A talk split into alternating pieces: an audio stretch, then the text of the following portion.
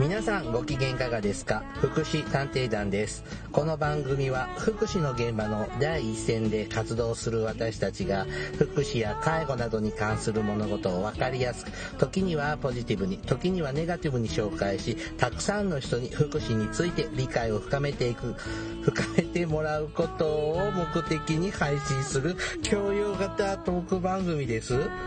私私は社会福祉士のケリーです。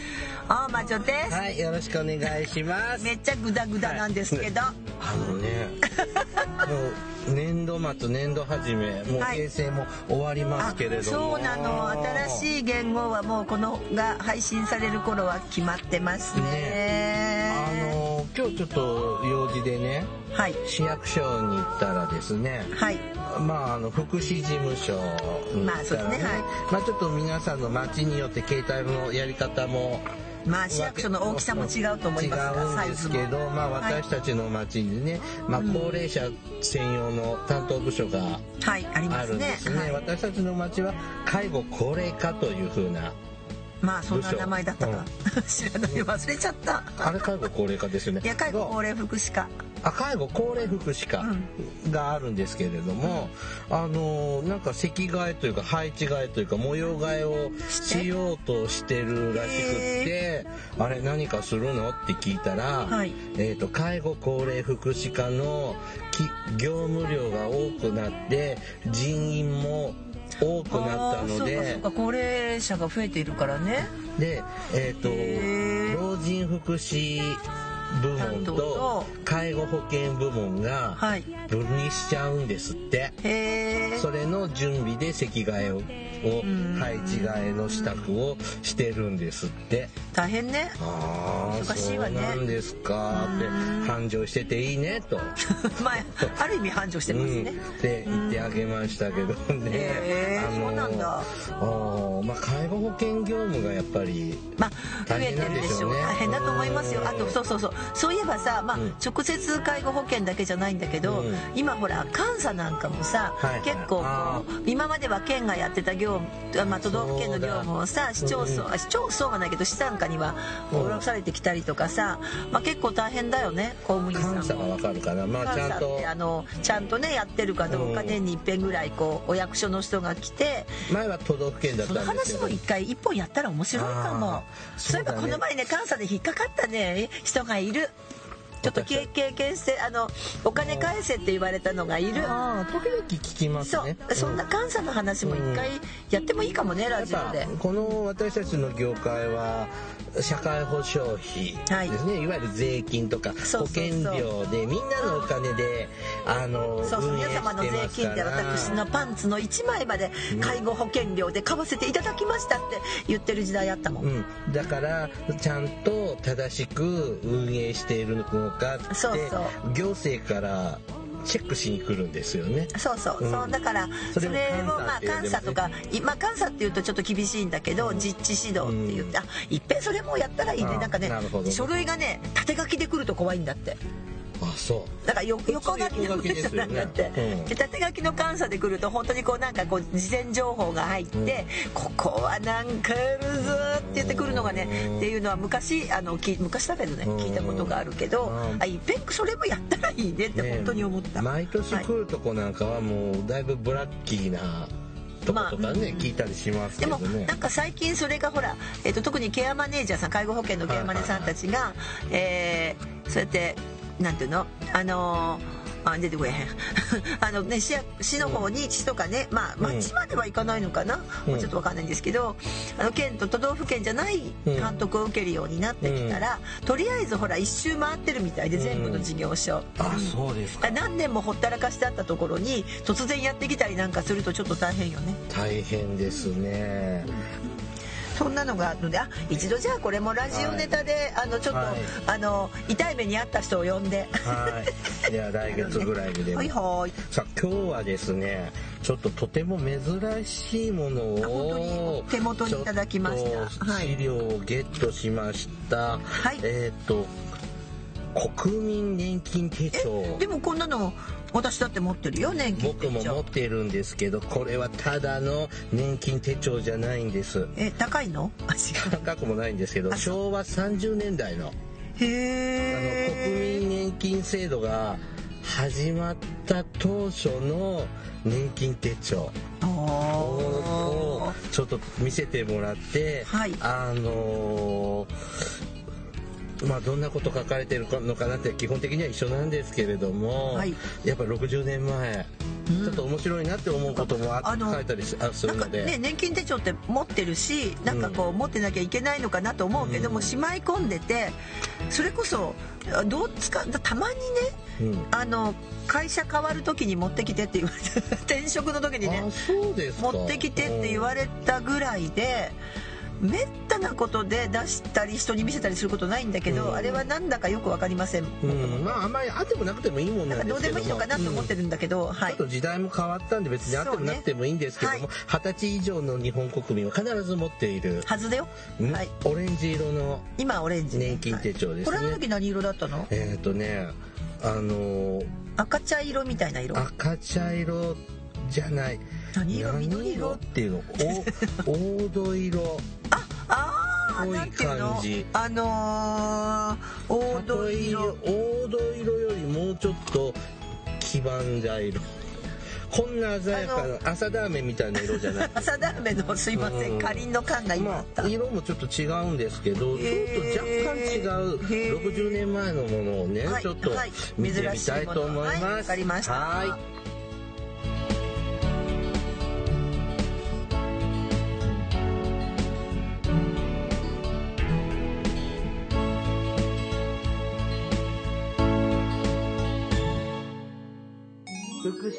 偵団福祉探偵団第194回、はい、あ、ねあと6回ではい200回記念何しようかな。はい、国民年金手帳ですね。はい。あの、これ本当60年前、昭和30年代半ばですね。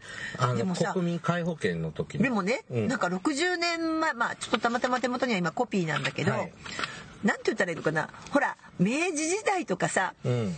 大正とか、で私そういえばねね最近ね、昭和30何年のそういえば、うん。土地の登記簿。見たのうん。なんかね、すごい古い感じがして、もう字から書いてある字からなんか違う感じがしたんだけど、この今いた手元にいただいてるコピー、うん意外に普通。そうですね、読めますね。ひらがなだしね。そうそうカタカナでもないし、うんあの縦書きでもないしうん普通に横書きだし、なんかこのまま今のですって言われてもあまり遜色はないかなっていう、ねうん、ですね。これ僕もね、まあ二十歳になった時にうんもらいましたが、はい読んだこともなければ、見たあの 見たことはある。ね、僕ね、緑オレンジ色と青色と2種類持ってた。うんなんかあったあったあった、うん、昔国民年金と厚生年金の手帳って違ってたんだよね。そうそうそう。で今は統一されて全部年金手帳でオレンジ色でそう。それ持ってればいいみたいな。でなんか一時期ほらなんか番号が2つあるとかなんかいろいろあります私もって。2つ、うん、統一されたんですよね。よね。うんうん。はあ、この国当時はその国民年金うん。受けていた方は、国民年金手帳というものが無理やり送りつけられてですね。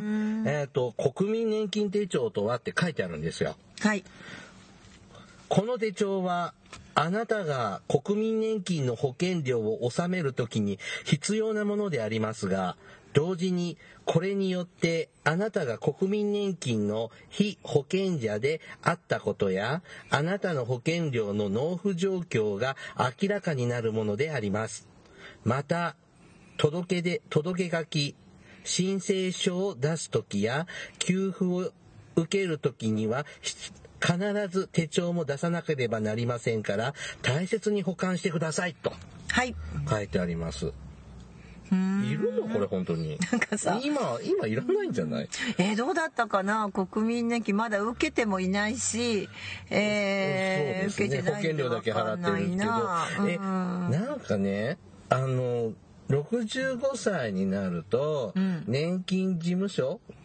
はいはい。か年金事務所でいいのかな？まああの社会保険事務所？あ違うな。年金事まあ務所、その社会保険ななんか年金庁みたいなのあるじゃない,、はいはいはい。であそこから手紙が来て申請してくださいよって年金もらえる年になったから、老齢年金もらう年になったからって言って、うん。手紙来て別に年金手帳いらないと思うんだけどね。そう。だからなんか年金手帳ってそういえば持ってるしさっきも言ったけどほら、うん。転職かなんかの時に一回持ってきて確認するからみたいなこと言われた覚えはあるんだけどなんかあんまりねゆっくり見たこともないし、うん。なんかしまい込んでるし時々どこしまったか忘れちゃう時がある。ね、今のものもちゃんと呼ばずに60年前のものを読んでキャッキャ言ってるという非常はい。にあの不勉強な内容ですけどもね。で、えっ、と、年金、国民年金手帳とは、えっ、と、そういうものです。で、はい。二つ目はですね、この手帳の記号番号は、あなたの一生を通じて変わらないものです。ああなるほどね。途中であなたがこの制度の非保険者で亡くなっても、再びこの制度に入ってくれば、前後の期間を合算するために、この記号番号が必要となり、今後、あなたが出されるえー届け書き、申請書等には必ず記入しなければならない大切なものですから、別に控えておくと便利です。なるほど。まあ、これは今でも年金番です号ですね。ね。今の発想と一緒ですね。そうですね。でもはい聞いていいですか、はいはいこの制度の被保険者で亡くなった時っていうのはどういう時なんだ例えば厚生年金に入っちゃう。ああそういうことね、うん。だから当時は別だったから厚生年金に入った時には違う年金番号が与えられて。与えられてでまた戻ってくるとまたここに入るよね退職とかして、一時期働いてない場合とかは国民年金、厚生年金から国民年金にですよね、という意味だと思います。入るのをやめちゃったっていうの？年金保険を、はは払わなくなったっていうのもあると思いますが、ね。うん。でもこの時って国民全員で国民年金だっただった。会年、国民年金制度ができてから皆保険になったでしょ？そうそうそうそう、うん、だから国民年金と厚生年金と共済年金と当時はあーったんじゃないそうですね。か共済もありましたね。はい。うんだからどれかに必ず入っている。入ってるってことですね。はい。3つ目この手帳は今後あなたが非保険者であるうちに氏名を変更したとき住所を変更したときあるいは非保険者で亡くなったとき再び国民年金の非保険者になったときその他保険料の前前前に納める前前納または追納だと追の後から払うんですね、はい。の申し込みをするときには必ずそれぞれの届け書きと一緒に出さなければなりません。届け出のよ届け出の用紙は市役所区役所あるいは町村役場にあります。まあ市役所になんか手続きするときはこの手帳もいるよということですね。あれ私、うん、なんか自分の年金手帳どうしたっけってだんだん心配になって本当です。私金庫に入ってますよ。はいはい。私もちゃんとうんしまってあるのは分かってるけどなんか届け出とかしたしたんだ？え？っでもさ会社員やってると事務の人がしてくれるから、そうなの。そうそう。そうだだからさこの会社員の時はさうん。それで出したなって思って。はい。でえっ、と再交付なくしちゃった場合は再交付受けられますよって書いてあります、はい。でその次ですね手帳の更新っていうのがあります。はい。この手帳の国民年金印紙なんとごめんなさい。ね兼任大使じゃない？うん。えー、と国民年金印紙兼任大使に国民年金印紙を貼り付けるべき余白がなくなった時は新しい手帳を交付します国民年金についてわからないことがありましたら市役所区役所あるいは町村役場の人によく聞いてください。そうそうそう。よく聞いてくださいって言うんだけどなんか私この文章すごい優しいなと思わない始まった当時だから。じゃないなんかすごい優しい文章で「あなたの」とか使ってあったりそれから昔にしてはすごい優しいしそれから「わからないことはこう聞いてね」とか。よく聞いてください。なんてく聞いてください優しいことだね優しいね。お問い合わせくださいですよね。そうそうそう。すごいなんか優しい言葉で書いてあるなって思いました。これね、なんか今って保険保険料が引き落としじゃない、そうね。払いに行かないです。私ももそうね。あの、で、あの、働いてる方は給料から天引きされてるし。まあまああの厚生年金の場合はそうですね。ん。はい。で、国民年金も給料から、じゃなくて自分の通帳から引き落としにしてるので、まあ大概そうですね、うん、印紙なんて、こんな国民年金印紙なんて、そうそうそう。初めて聞いたんですけどもね。で、ちょっと次行きますね。はい。次はちょっとその年金版、次のページは名前とか、あの、住所とか、そうですね。書いてあるものなんです。はいで、その次ですね、えっ、と、昭和36年度、うん。国民年金印紙兼任記録といってスタンプカードみたいなページがあるんですよ。うん、でこれその記録ですね。見るとこの方毎月どこかで市役所で払ってたんでしょうね。すごいね、うん、あのちゃんと払いました保険料を払いましたよってハンコがずっとこの先ですね。これ何年分あるんでしょうね。あの全部ちょっとそのそういうとこはあの印刷してこなあコピーしなかったんですけどもこういう感じでそんなページ数があるの？ありますね。ちょっと僕らこのし資料的に、うん。あの、説、年金の仕組みの話書いてあるとこしか、ちょっとコピーしなかったんですけど、多分10年ぐらいあると思います。そうなの？多分ね、多分ね、ちょっと、へえで、じゃあ結構厚いの？パスポート、あ、でもパあパスポートぐらいか。薄いパスポートサイズです。へえ今のってさそんな厚くないよね。薄いね。ペラペンだよね、うん。って感じで毎月ですね、払ってました。で、えっ、と、片面はそんなんで、もう片、その両開きのもう片方は国民年金給付のしおりって書いてあるんですね。はいそれが、まあ、ずっと続くんですけども、一つ、老齢年金はいの説明があります。はい受給の要件。はいもらう要件、条件ですね。65歳以上から支給されます。はい65歳、60じゃないの？65歳からになってるよこれ。でも昔だと60からもらってなかった。それあれじゃない？こういうあの厚生年金じゃない？厚生年金は分かる。今今もそうだけどね。60からもらえるよ。あ、そうなんです。もらえるはずだけどな違うんですね。あー。で、保険料ですね。うん。保険料は25年以上納めた時、あるいは保険料を10年以上納めており、保険料の免除期間を合わせて25年以上となる時、は。もらえるんですって。はい。まあ、昔から25年以上ですね、普通の人は。そうですね、うん。はい。これがちょっと数年前に緩和されてあなんかちょっと緩和されたん10だよね。年以上になったんですね。はい。で25年という期間は昭和36年4月1日現在で31歳以上の人については次の通り10年から24年に短縮されます。昭和36年の4月1日に31歳ってことはもう今ほとんどご存命な方はいないあいるか90とか、あちょっと待って36年。あまだいるよ。うん90ぐらいでしょ。90ぐらい。90、うんあ100そんぐらいですね。なまだいって。ない。だって87ぐらい。うん、90です。あまあら、あら、あら、88あら級う。ん。ですね。例えば、ここガーって書いてあるんですけど、例えば昭和、じゃごめんなさい、大正5年、うん。3月31日以前に生まれた人は、はい。保険の納付期間が10年で、よかったんだ。でいいんです。う。ん。で、昭和4年4月1日から、うん。昭和5年3月31年の間に生まれた人。331年。で、はい。昭和4年度生まれの人ははい、24年で、で、その間ちょっとだんだん年代がとか違うんですけども、つまり25年以上かけないといけないんですけども、あの、制度が始まった段階でで、もうすでにだいぶ年取っちゃってる人は25年払えないと条件を満たせないので、早く生まれちゃった人特典で、期間は、みその、ちょっとノーカウントの期間が。あ私の父親もこれに該当してる。そうだそうだ。だうんだと思うよ。だってそうこのこの時のあの昭和の一桁の人だから該当してたんだなと思って。ああれ？ちょっと待ってうちの母で親も。も昭和5年以降は25年かけられるので、うん。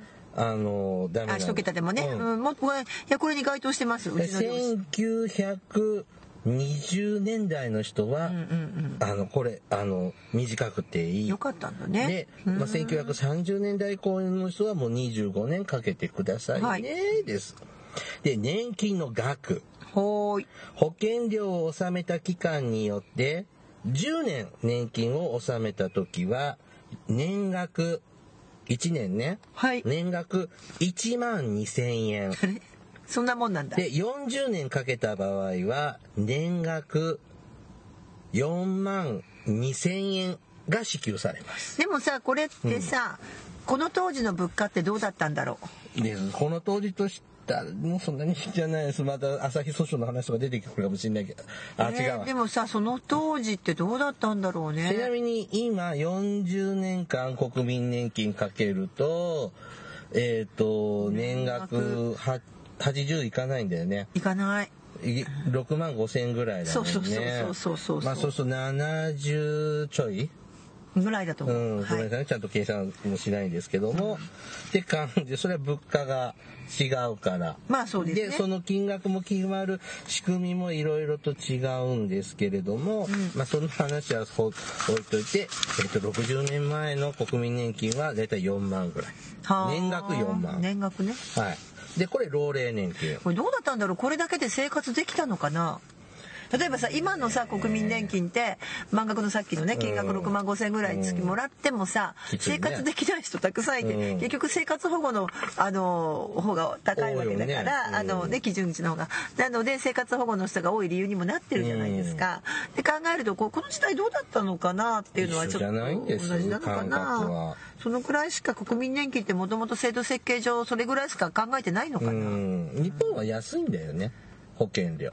まあね。うんで、それは一つは貯蓄する民族だから国民性だからっていうのっだよね。ていうのであのこの年金と貯金で上手に組み合わせてやっていける人っていうふうにあったって僕は聞いてますああなるけどほどね。うん、うんこれ老齢年金。はい。続いてね障害年金えーああったのねちゃんと最初から。でえっ、と被保険者が病気や怪我で医師の初診を受けた日の前日までに、えっと次のいずれかに該当した時ちょっとはい。いっぱいちょっとあるんですけれども、えっと保険料を15年以上納めていること。はい。保険料を5年以上納めており、しかもこの期間が保険料の免除期間を除いた非保険者期間の3分の2以上であること、はい。医師の初診を受けた日の月、すぐ前の基準月、ややこしいですね。まで、えっ、と、保険、非保険者期間が3年間引き続いており、その3年間全部保険料を納めているか、あるいは1年6ヶ月以上保険料を納めており、残り全部が保険料免除を受けていること。はい。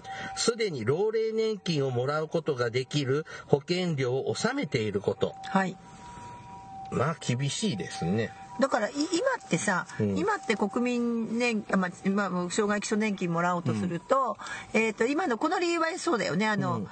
被保険者が病気や怪我で医師の初診を受けた日の前日までにっていうのは今もそうだよね。うん。だけど、えー、ともらおうとした時に二十歳になって例えば重度の知識障害の方が二十歳になったら、そのまままあもらえるよね。うん。もらえますね。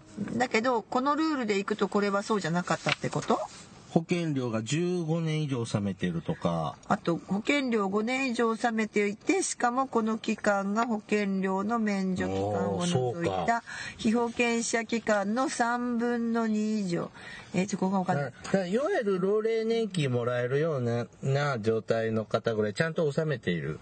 うんで、障害者になっちゃった人。っはいていう人が対象だから、あ、そうか、生まれた時から障害者の人は、二十歳からいきなりもらえず、ちょっとしばらく納めてたってこと？納めないとダメなんだね。医師の初診を受けた日の次のすぐ前の基準月までに被保険者期間が、うん。長いんですけど。その3年間全部すあだから3年間かもしくは1年 ,1 年6ヶ月以上保険料、うん。ここが一番短いのかな？残り全部が保険料の免除を受けてる。だから保険料免除は受けてたとしても1年6ヶ月ぐらいは最低納めなきゃダメだったってこと、ねえかなで多分そうなんでしょうね。すぐもらえなかったね。って感じだね僕らうん二十歳になったらすぐもらえるイメージがありますよね。そうそうそうそうんで、年金の額が、はいえっ、と、まあ、納めていた期間にもよりますが、えっ、と、年額、えっ、と、2万4千から4万2千ぐらいですね。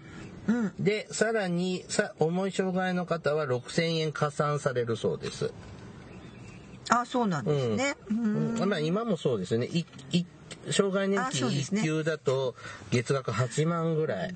このここにね今例が書いてある障害の程度うん。これ面白いなと思って一級両足がなくなった耳が聞こえなくなった目が見えなくなったうん。二級両腕がなくなった物を噛み砕くことができなくなった。なんかさ面白いって言うと変な言い方だけど表現がなんか優しいっていうかさ、ね。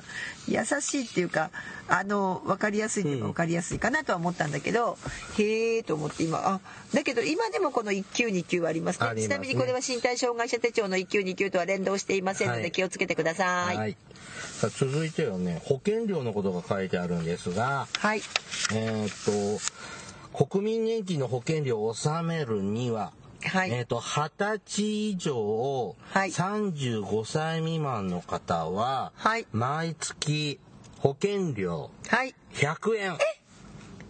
さらに35歳以上の方は保険料毎月150円。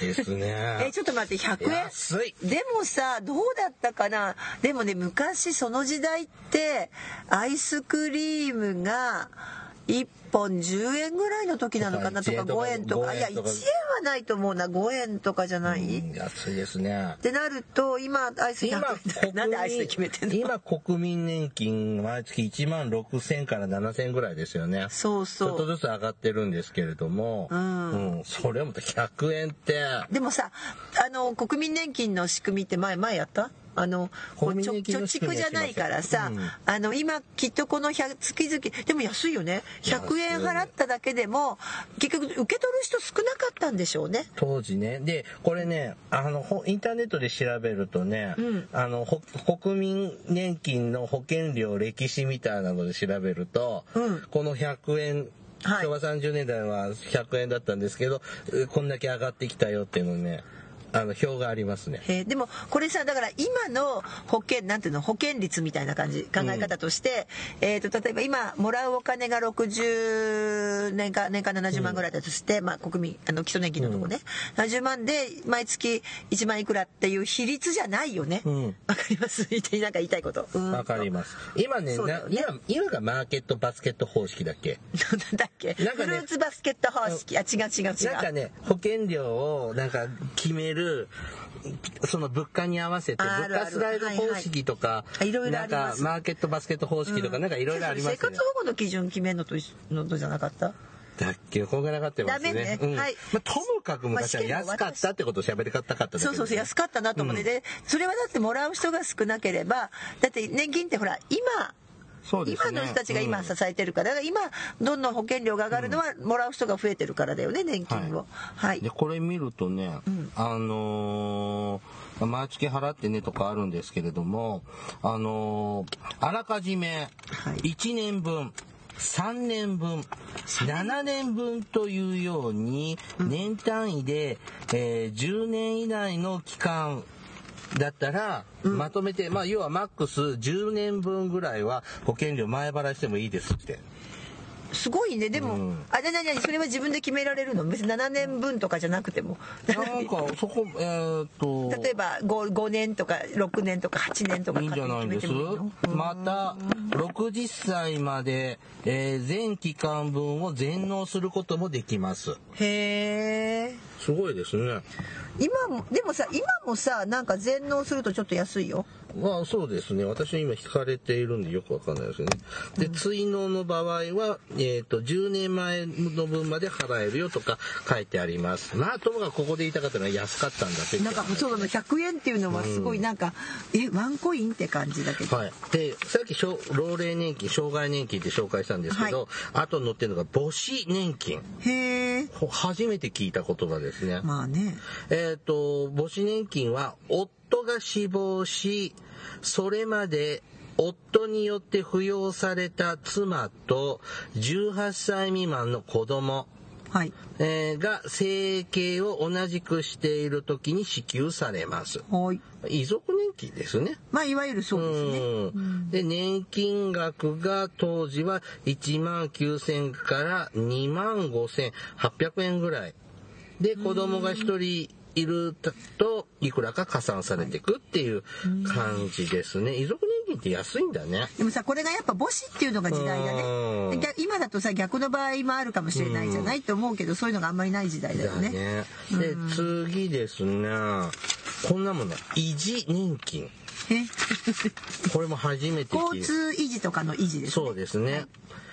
父母が死亡し、それまで父または母によって支給され、あ、扶養されていた18歳未満の子供が維持になった時に支給されます。これでもさ遺族年金と一緒じゃない？ねこれ合体しちゃうのでも子供に支給されるんです？遺族年金されてるます。ああじゃあ、母子年金と維持年金が合体して今の遺族年金なんだ。うーんまあでももらえるのは親が保険料を15年以上納めていた時とか、なんかさっきの障害年金みたいな感じで結構ありますねそれなりに払ってないともらえないみたいですね。あでもう一個まだあるね。あるよ。で、待ってね、維持年金も、が、月額ですね、だいたい、えっ、と、納入期間にもよるんですが、年額7200円から1万500円。うんが支給されます。まあ子供の、ちょっと、残された子供の数によってちょっと追加版もありますが、そんなもの。で、続いて、家父年金。出ましたカフ家父ですね。まあこれは、子育てを終わった、シングルマザーでいいの？一人親。はいお母子家庭のお母ちゃんですね。まあそうですね、うん、一般的にね。で、えっ、と、10年以上結婚生活をしていた夫が死亡し、こんなのついてたんだ条件にびっくりしたそれまで夫によって扶養されていた65歳未満の妻があるとき、60から65までの期間支給されるのが家父年金なんだって。おー。10年以上ね。そうそうそう。だから、うん。10年例えば9年で夫が死亡しちゃったらだね。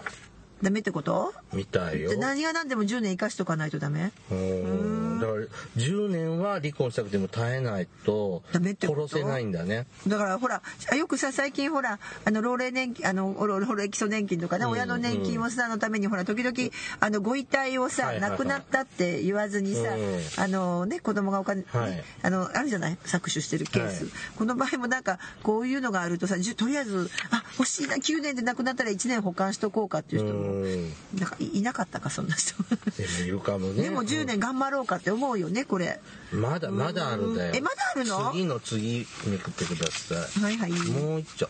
あ、もう一丁次。次の次ね、へえでもさあの「カフ」って言葉はちょっとなんとなくふちょっと古い感じの言葉です、まあまああんまりね使わないですね。はいあ福祉年金というのこれあったがあります。ねはいはいこれ僕知らなかった。えっ、と、老齢年金、障害年金または母子年金の受給要件を満たせな満たせなかった人であっても、保険料の免除期間が多かった人には、それぞれ老齢福祉年金、障害福祉年金、または母子福祉年金が支給されます。つまり、この福祉年金は保険料を納めたくても納められなかった人に対して支給されるものであります。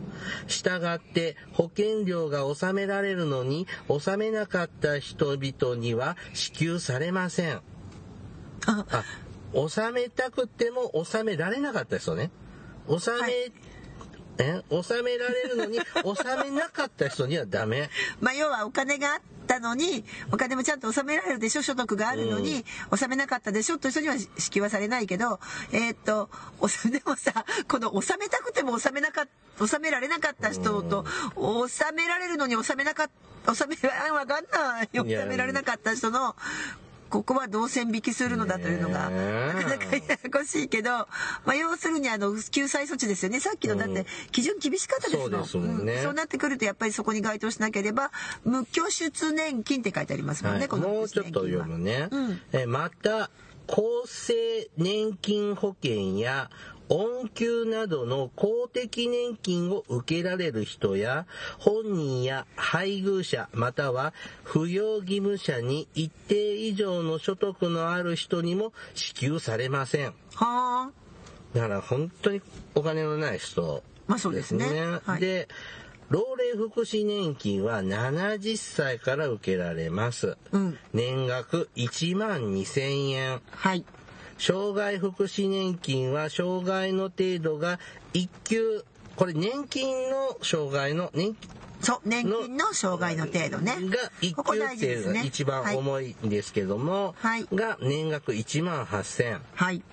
で、母子福祉年金は夫が死亡し、うんえー義務教育終了前の子供と生計を同じくしている妻に年額1万2000円。はいまあ、2人目3人目いるとちょっとプラスアルファがつきますよっていうのがあります。はい。ですね。こんなの今ある？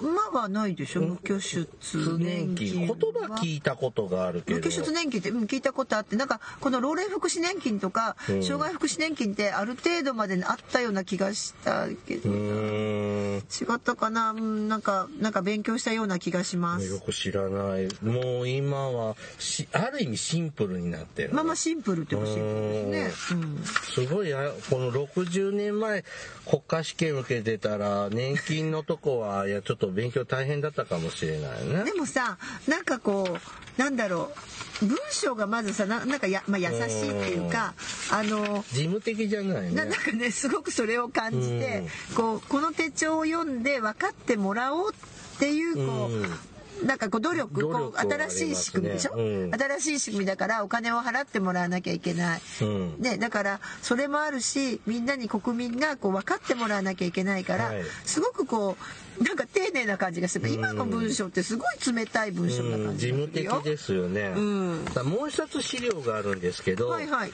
こちらはね昭和40年代の国民年金手帳なんです。はいはいあれから10年後の10年後ですね。うん、多少中身が変わってるんです基本的には一緒なんですけどね。うん。うん、あの、大正生まれの人は払わなく、ちょっともうこんだけ払えばいいよみたいなのはもう書かれていないんですよ。あなるほどね。抜けてるんです。はいはい、さっき抜けてますね。はい。うーんあとどうだろう文作家さんも文言を読んでるわけじゃないけどあなんかねちょっとさあのこうなんだろう太字とほ何、うん、なんかちょっとあの体裁が変わってるけど基本的には書いてることは。でもさなんかこう国民年金手帳って今コピーをねこう開いてしてもらったせいだと思うんだけど、うん。国民年金手帳の最初のさっきの36年の時には、国民年金手帳とはから始まったけど、今はもう10年経ってるとそのことはさもういいのね。うん。国民年金じゃもうどういうものかは国民に浸透しましたと。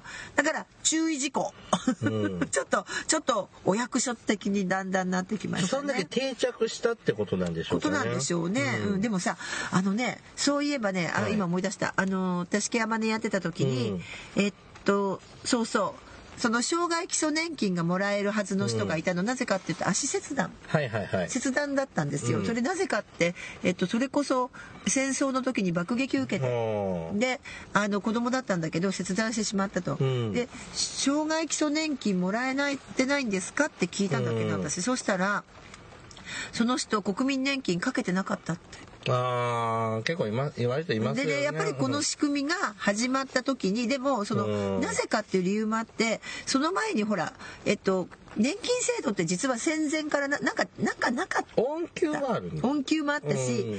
えっとねあと船員さんとかはさそうそうそうそうあの特定のとかあったりして、うん。でもそれがなんかこう昔の仕組みってなんかうざうざになって、うん。でなんかたまたまそのその人は自分の兄弟か家族がちゃんとお金かけてたのに取り要するに戻ってこなかった体験をしてるんだって。あしてたんですって。信用してないんだからそんなの国が始めたけれども、うん。あの国が始めたけどどうせ戻ってこないだろうって思って、もうどれだけ請求あってもかけなかったんだって、また特にあの自営業だった方なのでだから結局障害基礎年金も何ももらえてないうん。無年金な方だったんですその方。あでもなんかその中にはやっぱりその思い、うん。なぜ払わなかったかっていうのはちゃんと理由があっなて、ね。そんなもの国がねあの、まあ、国がさひっくり返る事態を経験してるわけだから、うん。戦前からなので。でそんなもの絶対払ってもらえないだろうって言ってだからそういう方ってまだいただろうねこの時代ってまだね。うん。さあ今ね昭和40年代の、えっとはい。国民年金手帳の方見てるんですけど、はい。えっと国民年金の保険料を納めることができない時なんていう項ね目が増えていますね。んそうすると,、えっと届け出をするだけで免除される場合とか届け出をして承認を受けてから免除される場合とかっていろいろあるそうですね。で時代感じるんです。えっと届け出をするだけで免除される場合は、えっと国民年金の障害年金母子福祉年金及び準母子福祉年金を受けている時。順って何知らない、知らない間に新しい言葉が出てますけど、だからね。で、生活保護による生活扶助または来病、来予防法による、これに相当する援助を受けるとき、あー。国立来療養所、国立脊髄療養所等に収容さされている時。まずこのハンセン病の方はみたいな方はもう免除ですよですとか収そういう収容っていうのがすごいもう今入所されているとかもうやっぱ時代を感じる言葉だなぁと思います。あと低所得の場合はあの保険料いいですよっていうようなことが書かれているのと10年経っているこの年金手帳でしょ次のページ見てもらうとですねはい保険料のことが書いてあります。あいくらになった？はい。国民年金の保険料は次の通りです。はい昭和45年7月から昭和47年6月分までは月額450円。ずいぶん上がったね で、昭和47年分からは月額550円。へえ4、5倍になってますね。で、所得比例分。えーっと、これなんだろうね。所得比例の保険料は、定額保険料と合わせて納めることになります。はい。なんだろう、今の国民年金基金みたいなものかね。っていうよりも所得比例だから定額分と所得が多い方に関してはこんだけ払えてるああ、んじゃない350円追加で払えと。うん。いうこ、そういうのが昭和45年10月から始まったのかね。うん感じですね。うん、で年金額もさっきの昭和30年代の手帳はいくらって書いてあるんですけどはい。老齢年金はこんだけかけただけとかって書いてあるんですね、はい。うん金額がちゃんと書いてなくて、えー、と老齢年金は、えー、と320円かけるはい。保険料納付済み期間の月数はい。プラス、えー320円かける保険料免除期間の月数かける3分の1はい。プラス180円かける。所得比例保険料納付済み期間の月数で弾き出されます。はい。ね3分の1じゃなくてこれ字がちっちゃくて見えにくいけど3分の2じゃない3分の1です。1なのこれ、はい。私も全然老眼ですよ老眼で全然見えません、はい。うん。まあ、だかけた、まあ、かけた年数によって変わってくるよってことですね。あ。のもう本当ほら今年金ってさ同期計算するのとかいろいろあるけど、うん。ほら年に一遍来るよね誕生月にはい。年金定期日みたいの、はい。はい。あれ見てさ私なんか本当少ないの。すごい少な払ってないくの？てじゃじゃじゃ払ってるけどあのちゃんとした雇用保険間違えたあのなんだっけ厚生年金の加入期間が短いので、あ少ないんです。うんでもでもさそのさ計算式ってさ、うんもうすでにこの時代からわけわかんないんだだからほらいくらもらえるかわからないからって言って結構65歳とか近づくとみんな計算だからわかんないんだよね、さっきみたいにさあの30年36年の時みたいに年間いくらとか書いてくれればいいけど、きっとそういう保証がもうできにくくなってきてるんだね10年経つと。この時代からわけわかんない。最後のページにはですね、こんなのも加わってるんですよ。10年後の手帳には。必要な届け出、はい。氏名、住所が変わった時、はい会社等に勤め、他の公的年金制度に加入した時はい二十歳に達した時または会社等を辞めた時はい国民年金手帳をなくしたり破ったり汚した時はい。年金を受けようとする時はい。死亡一時金を受けようとする時には亡一時金ってもらえるの？あるみたいですね。どうやってもらいに来るの？死んでから。それ家族の人が受け取るんですね。死んでからもらうわけじゃないのね、はい。って感じですね。で、この昭和40年代の年金手帳も、なんか、これ何色だった？これね、黄土色っぽかった。同じような、ちょっとずつ違うんだけどなんか分かっ、た綺麗な色じゃない見た。ことあるなんていうのあの色。なんか肌色じゃないけど黄土色じゃなくてななんかね微妙に見たことあるような気がするやっぱねあの後見人とかやってるとほら、うん言葉ではね、言い表せない綺麗な色じゃない、くすんだ色ですね。。そううん。で、あのーでもこの時もちゃんと、あ、でもね、ハンコじゃなく、領収書みたいなのが貼ってあったから。だだから、その窓口もだんだん増えてきてるんじゃない？うん。でもさあの昔の人って偉いよねちゃんとハン集金してさお金払ってとかさ、ね。それをって。なんかそういう事務って大変だっただろうなと思うけど、なんか今にはちょっとか今はもう全部システムでコンピューターで一発で分かるから年金、まあ、名前と住所さえ分かってれば最悪大体ね出てきますね。行きますね、でちょっと仕事柄時々あの年金事務所行くんですけど、もう皆さん必死ですね。そうそうそう。これはなんでもらえないんですか？でも、あの時は、とかって、そう。まあ聞こえてくるんで、私は事務手続きのためだけに行くので、あのー、たっとと終わるんですけど、もうなんか切実、その人なりに切実な話をなんか、すごいしてて、あれ大変なお仕事ね？でもさあのだいぶさ年金事務ほらもうさいろいろあったじゃない、うん。間違えちゃったりさ、なんか年金番号がいっぱいあったりさいろんなことがあったので、本当になんか一時期はすごい社会保険事務所が混んでたじゃないですか、今は割と空いてるよ。空いてますねうん。でもね、それも書いてある。今、その、そのトラブルのあった時ね、うん、の、あの、調べてどうなってるかっていう状況も貼ってありましたよ。あーそうなんだちゃんと見なかったけどね。さあ、今日は、えっと、半世紀前のですね、はい国民年金制度が始まった頃の、えっと、年金手帳をへ見てみました。はい何の役にも立たないかもしれない。今役に立たないと思う、うん、でも、個人私たちは面白かったね。まあそうねあのなんか100円っていうのがなかなか衝撃的だったな、はい、お疲れ様です。はいどうも This is 福祉探偵団。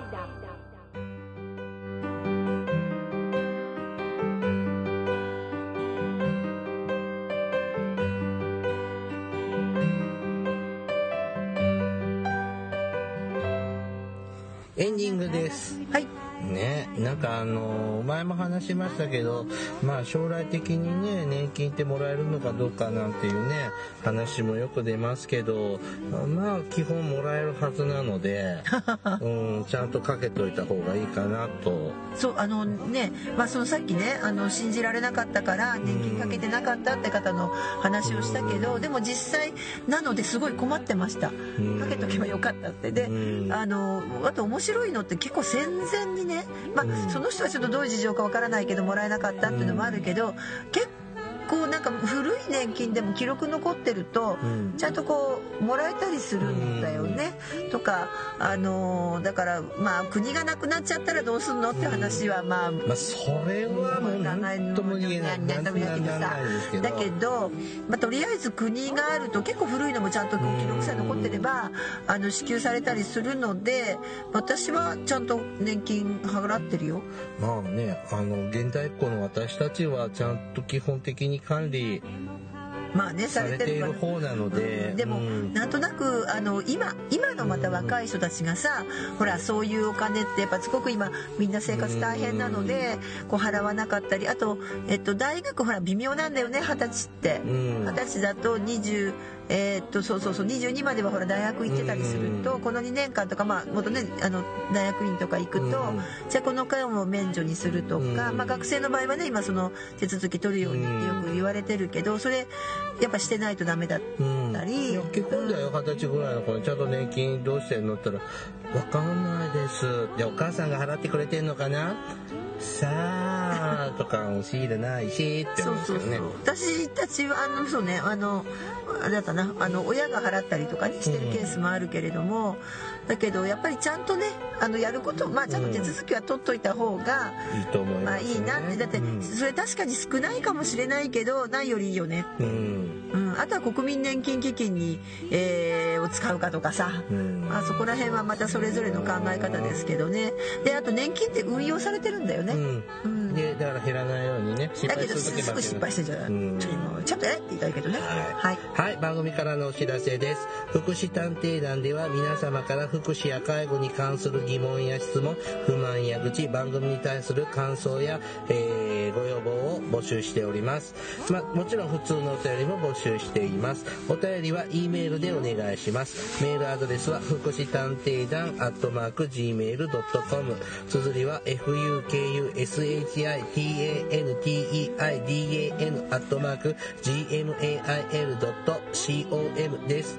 また、福祉探偵団のツイッターがあります。フォローお願いします。さらに、福祉探偵団の Facebook ページも開設していますので、いいねのクリックをお願いします。はい。では、そろそろお別れの時間となりました。お、お、お、お相手はケリーと、大魔女でしたそれではまた次回お会いしましょう。ごきげんよう。さようなら。